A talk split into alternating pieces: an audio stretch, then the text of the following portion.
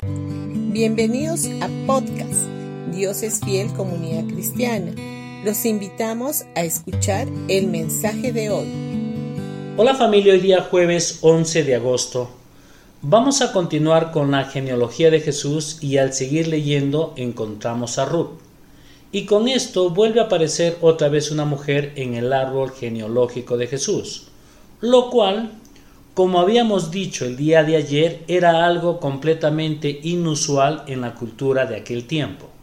Naturalmente que en nuestra cultura actual las cosas son diferentes, pero cabe recordar que estas personas vivieron hace muchos miles de años atrás y además que la Biblia no es un libro escrito para la mentalidad del mundo occidental.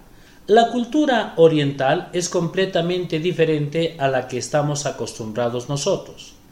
La hermosa historia de la redención de Ruth está relatada en el Antiguo Testamento en el libro que lleva su nombre.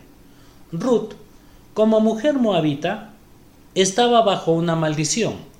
Los moabitas eran un pueblo maldecido y no podían pertenecer al pueblo de Dios. Sin embargo, así y todo, Ruth decide aceptar al Dios de Israel y formar parte del pueblo de Dios. Ruth era la nuera de Noemí, una mujer judía y cuando quedó viuda decidió acompañar a su suegra en su regreso a Israel.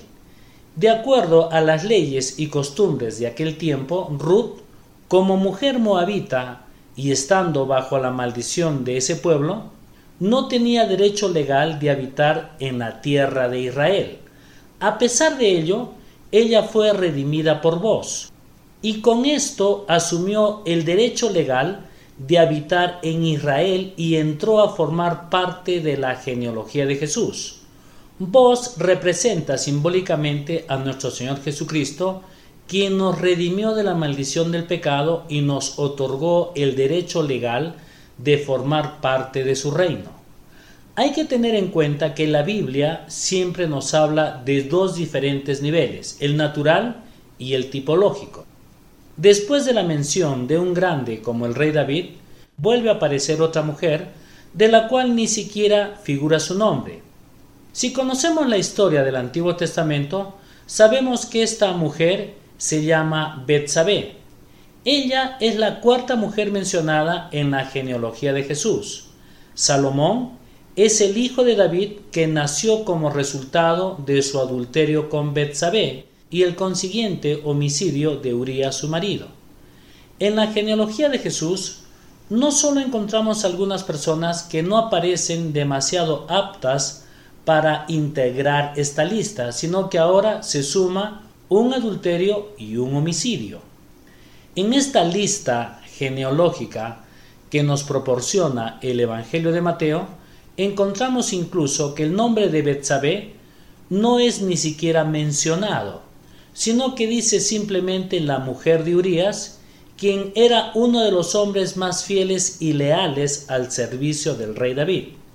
El triste relato del adulterio que cometió el rey David lo encontramos en 2 de Samuel capítulo 11.